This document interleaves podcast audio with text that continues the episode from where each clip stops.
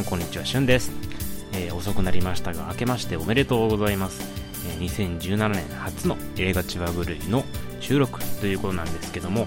えー、残念ながらですね今回カズくんはおりません。私一人になります。というのもですねカズの方がですねちょっとしばらく仕事がめちゃくちゃ忙しいということで、え、なかなか収録に参加できないということなので、しばらくはですね、えー、私一人の就労が続くかと思います。まあ、数の方もですね、仕事とかがまあ落ち着いた頃には参加していただけると思うんですけども、3月頃まではバタバタするみたいなので、まあ、それまではですね、えー、不定期で、まあ、モザイク的な参加をしていく、していただく形になるかと思いますので、えー、しばらく私一人の収録となりますので、よろしくお願いいたします。はい。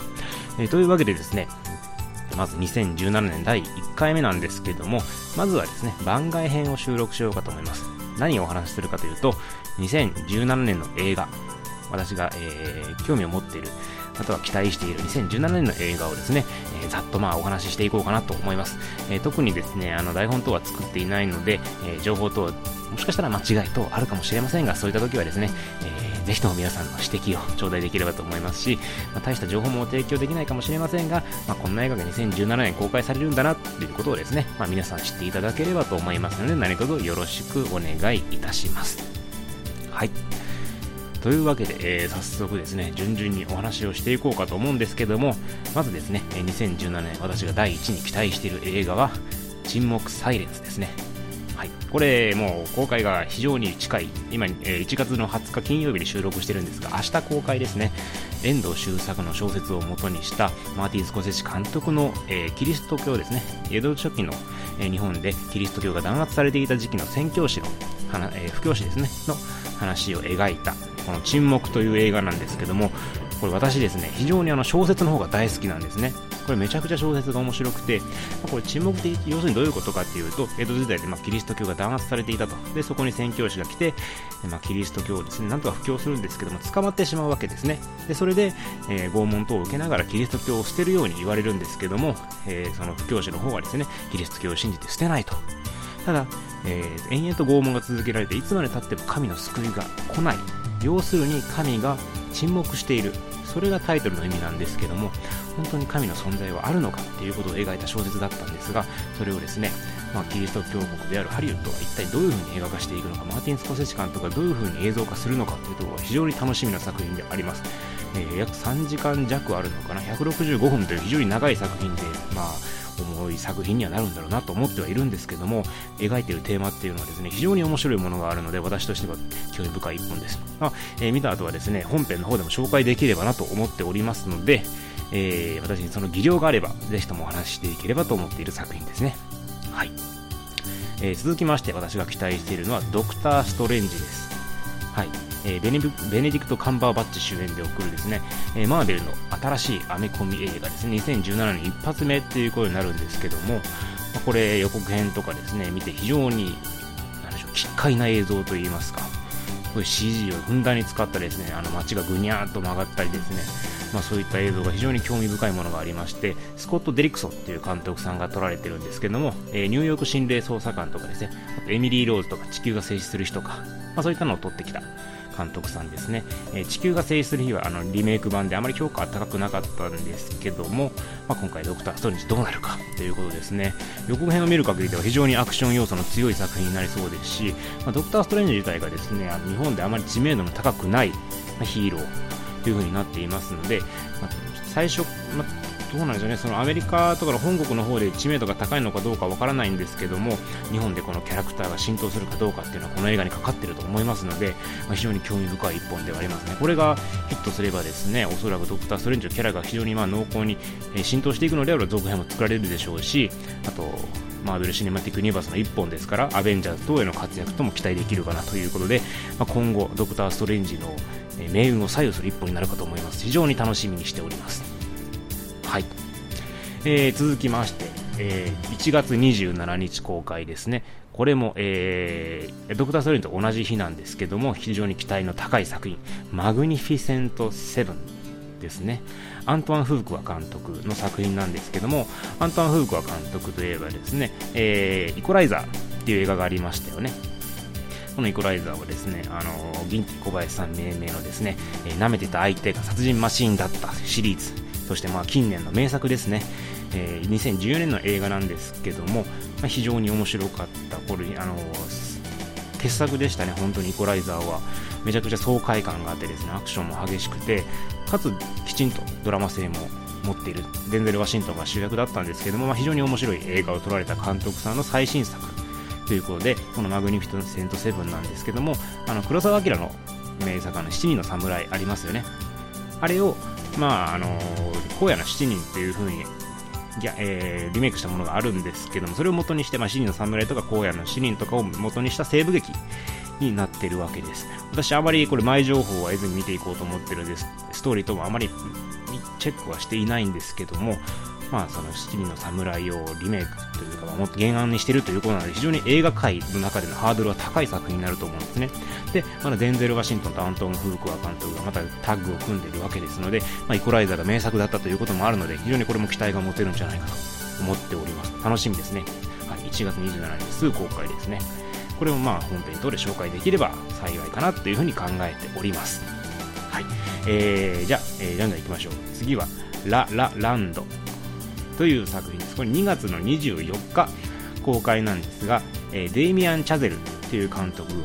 撮った映画になります。これはですね、え、セッション等で関係している監督さんですね。まあ、その人の最新作になるんですけども、私これもあまり、え、情報を知りませんでしたが、ふとですね、まあ、予告編を見た時に、まあ、面白そうだなっていうふうに期待を込めています。はい。エマ・ストーンさんとかライアン・ゴズリングさんが出てるっていうのが、まあ、非常に映画ファンの間では期待を持てる一本かなと。ライアン・ゴズリングさんが、まあ、今はもうライアン・ゴズリング聞いたら、まあ、名作なのかなっていうふうに期待できるような俳優になっているんでですね、まあ、今回、えー、このララランド、どういうふうになっていくかなというふうに考えております。はい。ちょっと80年代の雰囲気を醸し出している部分があって、私ちょっと苦手な、えー、年代ではあるんですけども、まあ、ぜひ見に行きたいなと思っております。はい。アカデミー賞大本命というふうにですね、大々的に告知しているんですけども、まあ、実際どうなのかっていうところは気になるところですね。はい。そして、えー、次は3月の3日公開になります、アサシンクリード。これはもうゲームを元にして、まあ、日本でも非常にヒットしたゲームではありますので、プレイしたことある方も非常に多いかと思います。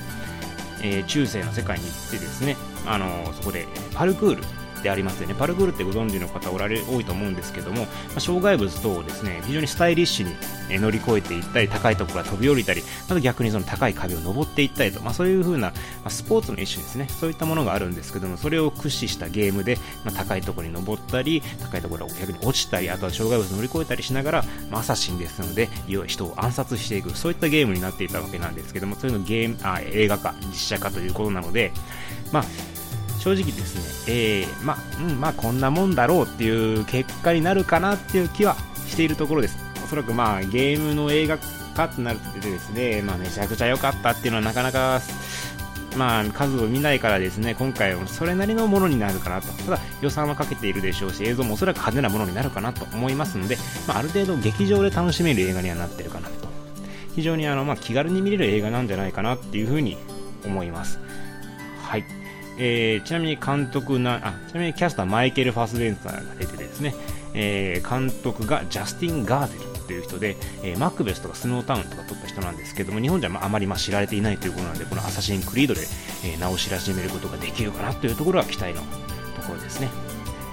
はい。えー、続きまして、3月24日公開、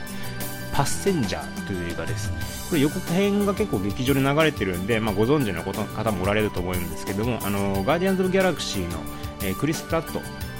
あと、えー、ジェニファー・ローレンス、この2人が出てるんですが、あの宇宙船の話ですね、えー、近未来に宇宙船にですね人を乗せて移住させる計画の時にコールドスリープ、要するに冷凍睡眠状態に、えー、人間を冷凍睡眠状態にさしてあの120年の渡航があると。120年かかる冷凍睡眠させてその渡航をやるんですけども途中でですねその冷凍睡眠装置が故障してしまって到着の予定より90年も早く2人 ,2 人だけ目覚めてしまう。そういった状況なわけなんですね。でもう1回コールドスリープすることもできない。この完全な孤独というか完全な2人きりの状況。90年間もう到着もしないから到着することが死んじゃうわけですね。一体そういった状況でどうやって、えー、この危機を打破打破していくのか。っていう、まあ、そういったストーリーになっているわけです。はい。で監督がですね、えー、モルテン・ティルトゥムという監督さんになっております。この人はあのイミテーションゲームというですね映画があったんですけどもこれ非常に面白い映画でした。はい。でこれに関わっている方でしてまあイミテーションゲームがですね非常に、ま、人間関係を色濃く描いた監督映画になっていたのでまあ、えー、同じような、え、人間関係を描く映画パッセンジャーもそうなので、え、非常に濃厚な人間ドラマが見れるんじゃないかなというふに私は期待しております。プラス、ま、SF という部分もありますので、映像的な魅力等もどうやって見せてくれるかというところは期待の一本ですね。はい。えー、で、次が、キングコングです。キングコングドクロ島の巨神という風な副題がついてますけどもこれ3月の25日公開ですね。これキングコング撮る理由はおそらくですがゴジラ対キングコングが今度ハリウッドで映画化されるということでまあその序章といいますかその準備運動といいますかそういった意味合いでの映画になってるんじゃないかなと。監督はジョーダン・ボート・ロバーツという方なんですがこれが初監督作品のようなんですね。まあ、テレビシリーズ等では撮ってきたらしいんですけどもまあ、長編映画としては非常に初ということでまだまだ若手と言っていいんですかね、まあ、日本でも海外でも、ね、あまりまだまだ名を知られていない監督なのでどういった作風になるのかっていうのは非常に興味深いところではあります。映像を見る限りではですねなかなかキングホームの迫力もあって、えーピーター・ジャクソン監督がキングコングをリメイクした時に、まあ、キングコングのあの毛並みとかが非常にすごかったんですね。あの毛並みの CG っていうのは当時めちゃくちゃ評価されましてこれを超える CG 作品っていうのはもうなかなか出てこないだろうって言われていたんですけども、まあ、やはり CG の技術の進歩というのはすごいもので、まあ、今の映画の技術では毛並みぐらいでは正直驚かないかなというところがあります。ジャングルブックとかも恐ろしいほどの毛並みの綺麗さを表現していましたし、まあ、その物のね CG 描写だけで持っていける時代ではなくなってしまったのでいかにですねキングコングというものの存在感を魅力として出してきてくれるのか。またアクションとそこにもですねそのまあ人間ドラマ等も今後、まあ、期待していかないといけないかなとは思っているのでキングコングがですねどういう風な映画になってくるのか。どういう風に、ま、オチをつけるかですよね。キングコングを殺してしまったらゴジラ対キングコングどうなるんだってところもあるので、まあ、キングコングをどういう風に描いていくのか。またゴジラとのつながりはどういう風に描くのかももしかしたら単品の作品になるかもしれませんが、まあ、そういったところが気になるところではありますので3月25日公開のキングコング楽しみにしております。はい、えー、続きまして、えー、レゴバットマンザ・ムービー。これ4月1日公開ですね。これレゴムービーの、まあ、第2弾といいますか、えー、レゴムービーという映画はですね非常にま傑作だったわけですえー、その名の通りですね、レゴの映画になるわけで、レゴの主人公たちが、まあ、アニメーションで動いて映画になっているわけで、子供向けかと思いきやですね、めちゃめちゃ大人でも楽しめる大傑作だったわけなんですね。子供も楽しめるし、大人も楽しめる。で、メッセージも非常に強いし、で、単純な映画になっていなくて、ちょっと変わったひねりの効いた映画にもなっていたわけなんですよ。以前紹介したソーセージパーティーもですねおそらくこのレゴムービー非常に影響を受けているというふうなお話も本編でさせていただきましたが私も大好きな映画でその年の確かベスト10には入ってたはずですレゴムービー。でその第2弾ということでレゴ,、えー、レゴバットマンザ・ムービーレゴムービーで登場したバットマンが今回主役となって、まあ、映画が撮られるわけなんですけども、えー、監督がですねクリス・マッケイという方になります。はい。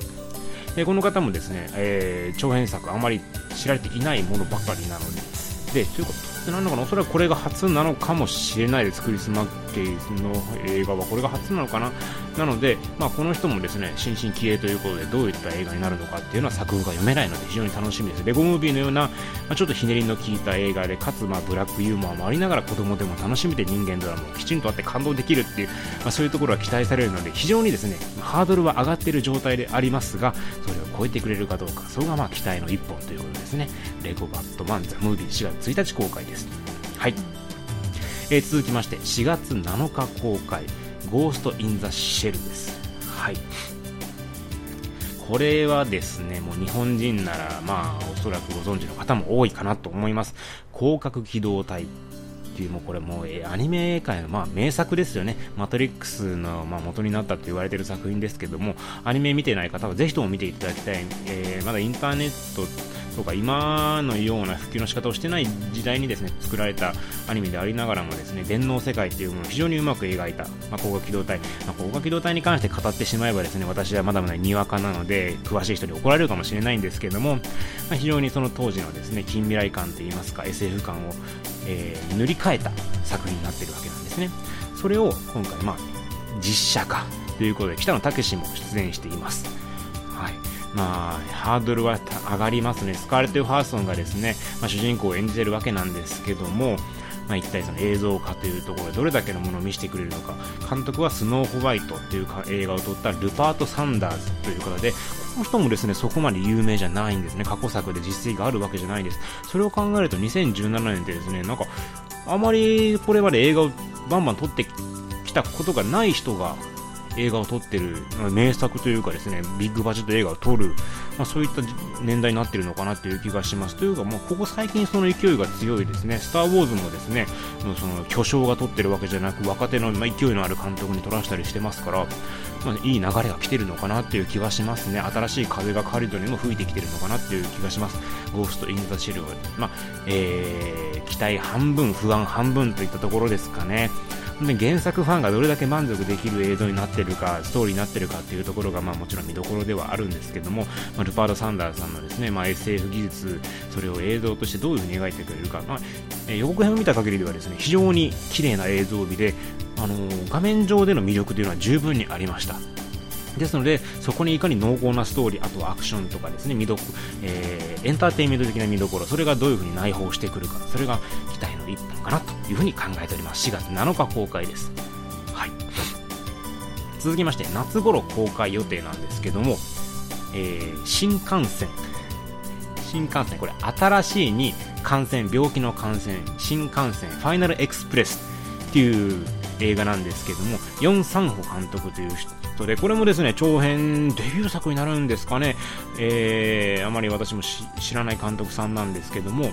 あのー、コンユっていう、まあ、俳優さんとかが出演してるんですが、えー、予告編がこの前劇場に流れたんですけども、まあ、全くストーリーも紹介されてないですし、単純に、まあ、ゾンビものなんですけども、新幹線の中でゾンビが溢れている、その映像だけがパッと紹介されて、えーまあ、カンヌ国際映画祭とかシッチェス、えー、カタロニカ国際ファンタスティック映画祭とかで話題になったということだけがですねの予告編で語られてあっただけなのでしかもまだ夏公開なのにもうすでに劇場でそういった予告編が流れているということは配給会社もめちゃくちゃ力を入れている一本になっているわけなんですよ。でこれぐらい力を入れている作品となると、まあ、期待をせずにはいられない。しかもゾンビものということなので、まあ、我々の大好物でございますのでこれはですね、まあ、非常に楽しみなところではあります。はい。ただですね、まあ、この前々から予告を流していれば面白くなるかっていうのはそれは全く別の問題でありまして去年だと「ペット」っていう映画がありましたけどそれもですね非常に前々から予告編を流してたんですね。ただ実際ですね蓋を開けてみると。うんうん。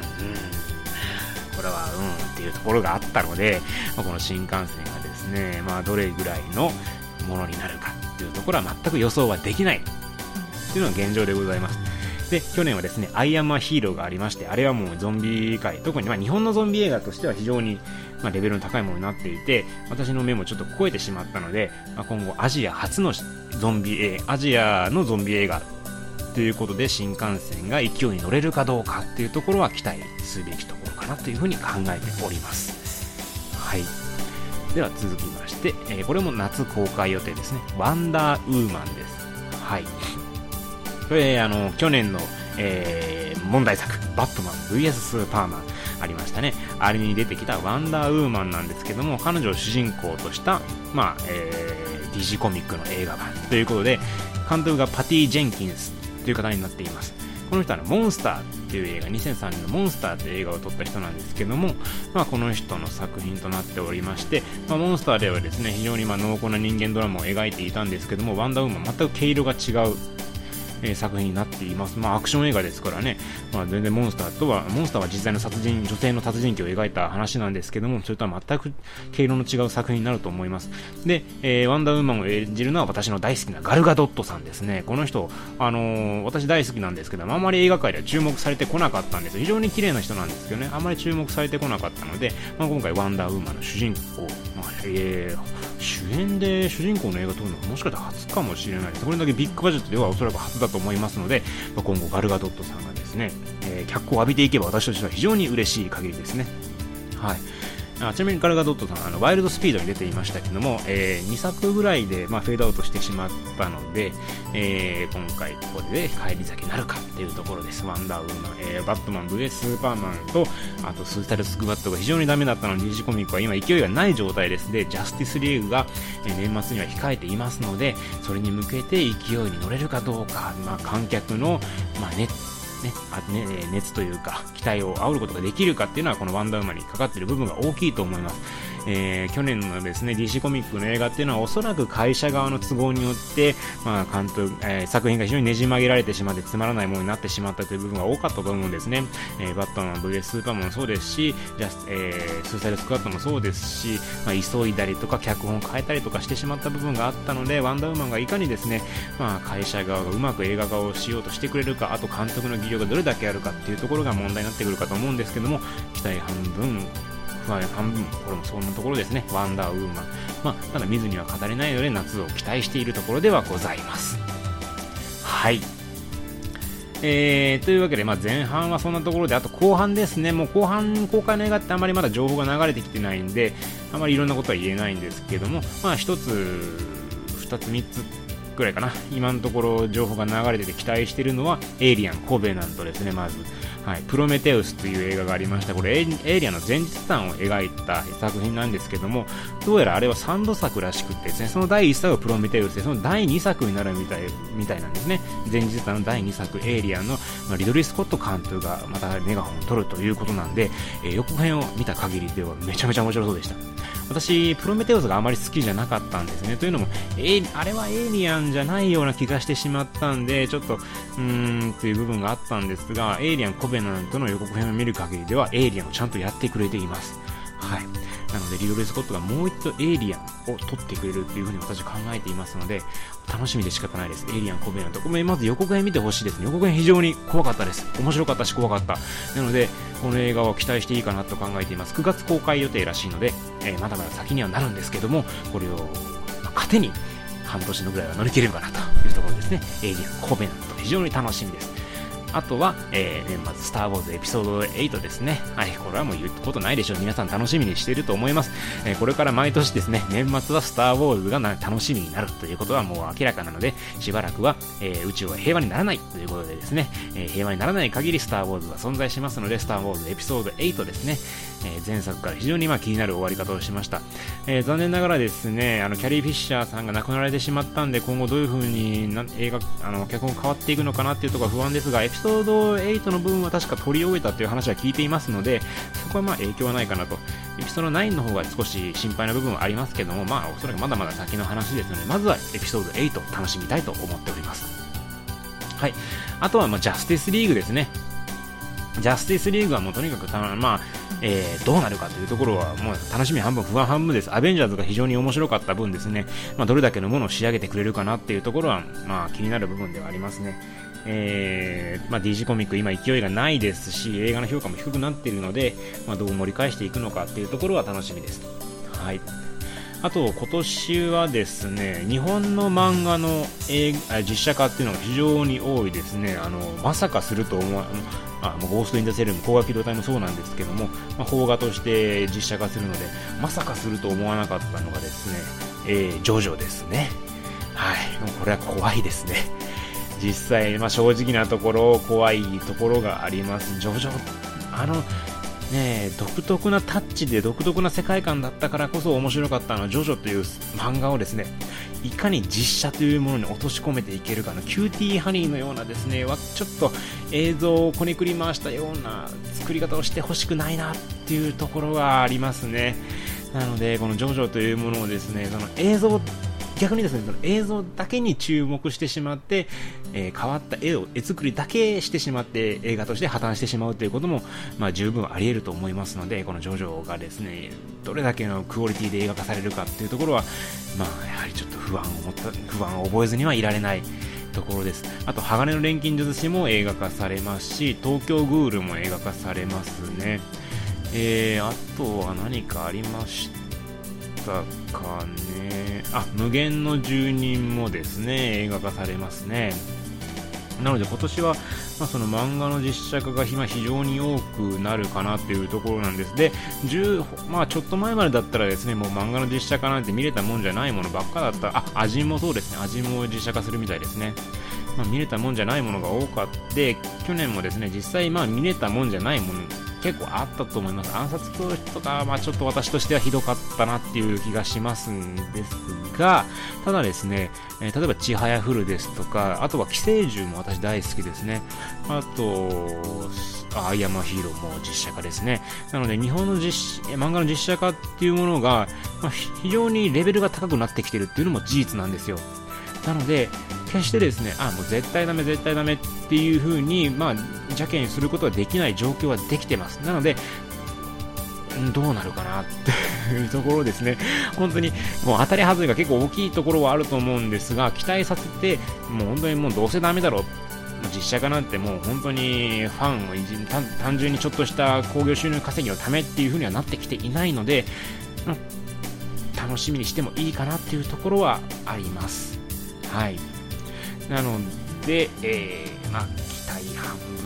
こうかなと。まずは見ないといけないなと。これは見ずに放っとくことは、まあ、できないかな。地雷で、地雷な気もするけども、もしかしたら大当たりの可能性もあるということなので、漫画の実写化、今後日本がどういう風に映画化をしていくのかっていうのは期待せずにはいられないかなと思います。はいあと、えー、ちょっと日本での公開予定は立ってないので、もしかしたら DV スルーになるかもしれないんですけども、ローという RAW というローという作品があるんですね。これはですね、獣医学校に、えー、全寮制の獣医学校に入学した女の子がですね、カニバルリズムに目覚めていくということで、非常に評価の高いホラー映画らしいんですね。で、このフランスのホラー映画なんですけども、予告編を見た限りめちゃめちゃ面白そうでした。予告編すごいかっこよかったです。予告編ぜひ皆さん見ていただきたいです。あのセリフが一つも予告編の中に入っていないので、あの、フランス語がわからなくても全然問題ありません。なので、まあ、期待してるところで公開してほしいなと思うんですね。グリーンフェルノが、まあ、カニバリズム映画としてですね、ある程度のヒットを出したと思うんですよ。で、劇場でもちゃんと公開されていたので、あの、このローっていう映画もですね、日本でまあ、えー、カニバリズム映画っていうのはなかなかその公開されずに DVD スルーになることが多いんですけども、ぜひとも公開していただきたい作品ではございます。はい、えー、RAW ローっていう映画ですね。はい。えー、まあ、この辺りですね、あ、あとトレインスポッティングの2作目、なんか続編も作られるみたいですね。これ私情報はあまり入ってないのでわからないんですが、どうなるところなのかなと。あと、イップマンの新作も気になるところですね。うーん、そんなところですかね、2017年に関しては。まあ、もちろんまだまだですねその発表されてない作品とかもいくらでもあるので、まあ、現段階で2017年の作品はこれだけしか楽しみがないっていうのはもちろんそのあいいよすみません。ローガンも楽しみですね。X メンの。はいローガンですね。今までウルヴァリンを主人公にしてるんですけどウルヴァリンは不死身のですね若い肉体を持ったえー、強いキャラとして描かれたんですけども、この今回、ローガンはですね、X メンの、えー、ローガンがですね、まあ、年を取ってしまったと、ウルヴァリンが年を取ってしまった状態。で、えー、ミュータントっていうのが少し、まあ、落ち目になっている状態を描いているらしいので、まあ、今までとは毛色が違う、おそらく X メンになるかなと、派手なだけではなく、まあ、最近はですね、X メンというのも派手なだけな映画、単純なアメコミのアクション映画ではなくなってきている部分があるので、ローガン、いかに渋くですね、かっこよく描いてくれるかなと、ウルヴァリン侍が私としてはいまいちだったので、こう、ローガン、非常に期待しています。予告編見た限りではめちゃくちゃかっこよかったです。本当にかっこよかった。めっちゃかっこよかったので、このローガンは、まあ、期待の一本で正月公開。あと7月1日にパイレーツ・オブ・カリビアンの新作やるみたいですね。はい。はい、ってところですね。パイレーツ・オブ・カリビアンはもういいかな。うん、4作目が微妙なとこだったんでですね、正直あまり期待はしていないかなっていうところはあります。はい、ジャック・スパローはもういいんじゃないかなと。もうゆっくりさせてあげようよっていうところはありますね。うん。ああと、アウトレイジもなんかやるみたいですね。新作が。あと、猿の惑星もか。猿の惑星も第3作がやりますね。はい。第1作、2作と非常に出来が良かったので、第3作もきちんとそれなりのものを作ってくれるかなというふうには期待しております。あと、マイティ・ソーの新作も11月公開ですね。マイティ・ソーは、うん、まあ、1作、2作目がいまいちだったんでですね、この3作目どうなるかっていうのは、うん、気になるところではありますが、はい、どうなるんでしょうかね。はい、あそうだ、もう言い忘れました、これが一番私、今年楽しみですね、ガーディアンズ・オブ・ギャラクシーの2です。はい。もうこれはもう超超超楽しみですね。ガーディアンズ・オブ・ギャラクシー私大好きですね。この2作目ですね。まあどうなるかというところ予告編を見たんですけども、もう予告編からもう私涙出そうになりました。もう予告編から最高なんですよね。はい。あの、1作目の最後ですね、ちっちゃくなってしまったグルートがですね、もう予告編で大活躍してるわけなんですね。で、キャラクターも一人一人ちゃんとまた予告編だけでも個性が出てる。これも非常に嬉しいです。今回もどんなね、あの、彼らの旅が見れるのか、どんな彼らのですね、掛け合いが見れるのかっていうのも本当に楽しみですね。ガーディアンズ・ギャラクシーはもう期待せずにはいられません。はい。5月12日公開ですね、ガーディアンズ・ギャラクシーリミックスということで、リミックスっていうのはまたいいですね。音楽のあれですね、リミックスということですね。もうボリューム2、本当は現代はボリューム2なんですけども、ガーディアンズ・ギャラクシーリミックスということで、放題リミックスなんで、私この放題は非常にいい放題をつけたんじゃないかなと。ボリューム2じゃなくてリミックスってしたのは、なかなかいい放題の付け方だなというふうに私感動しております。はい。というところでしょうかね。今年期待の映画は。はい。まあ、言った以外にもですね、いろいろと、まあ、例えばワイルドスピードですとか、トリプル X とか、美女と野獣とかですね、まだまだお話してない映画で期待してるものもありますし、それとですね、まあ、映画の醍醐味っていうのは全然知らなかったものをたまたま見てみたらめちゃめちゃ良いってことはいくらでもあるわけですよ。悪魔は誰だって映画の私たちが2002年前かな。2年前のベスト1位に選んだんですけども、その年の。それもですね、前情報全くなくて見る直前まで本当に何の情報も得ていなかったんです。どんな映画かも知らずに単純に時間があったから見てみたんですね。そしたらめちゃめちゃ面白かったということもあったので、まあ、この2017年もですね私、まあ、パッと公開リスト見てみましたけども全然知らないような映画っていくらでもありました。ただ、その中でも面白い映画っていうのはきっとあるはずなんですよ。なので、映画ファンならば、まあそういう風にですね、なん全然知らないものをパッと見てみるっていう、まあそういう冒険も必要になってくると思いますし、それが実際に、まあ、あの、大当たりを引くっていうことも十分ありえますので、まあ、今年もですね、時間の許す限りそういった映画をピックアップしていこうかなというふうには考えております。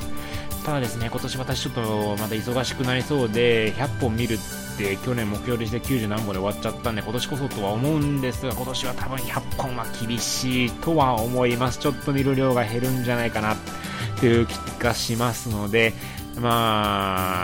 ある程度厳選した見方しかできないので、ちょっと冒険がしにくくなるかなっていうのは現状ではあるんですけども、そこは残念なんですが、まあ、なるべくですね、時間を作って映画を見ていければなと思います。で、えー、面白い映画があればですね、ぜひ、あの、本編の方で紹介していきますので、まあ、皆さんもですね、まあ、それを聞いて、えー、いい映画をですね、見つけていただいて、えー、見に行っていただけたらなと思います。あの、我々が一番嬉しいのはですね、映画を、まあ、この紹介でその映画を知ってそれを見て面白かったと思っていただけるのがですね一番の喜びではありますのでぜひともですね、えー、しょ皆さんが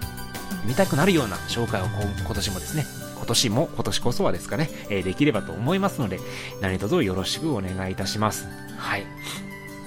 えー、どうも数がいないとですね、えー、落ち着いた会話、話しかできなくなってしまいますけども、あの、申し訳ないんですが、しばらくはカズくん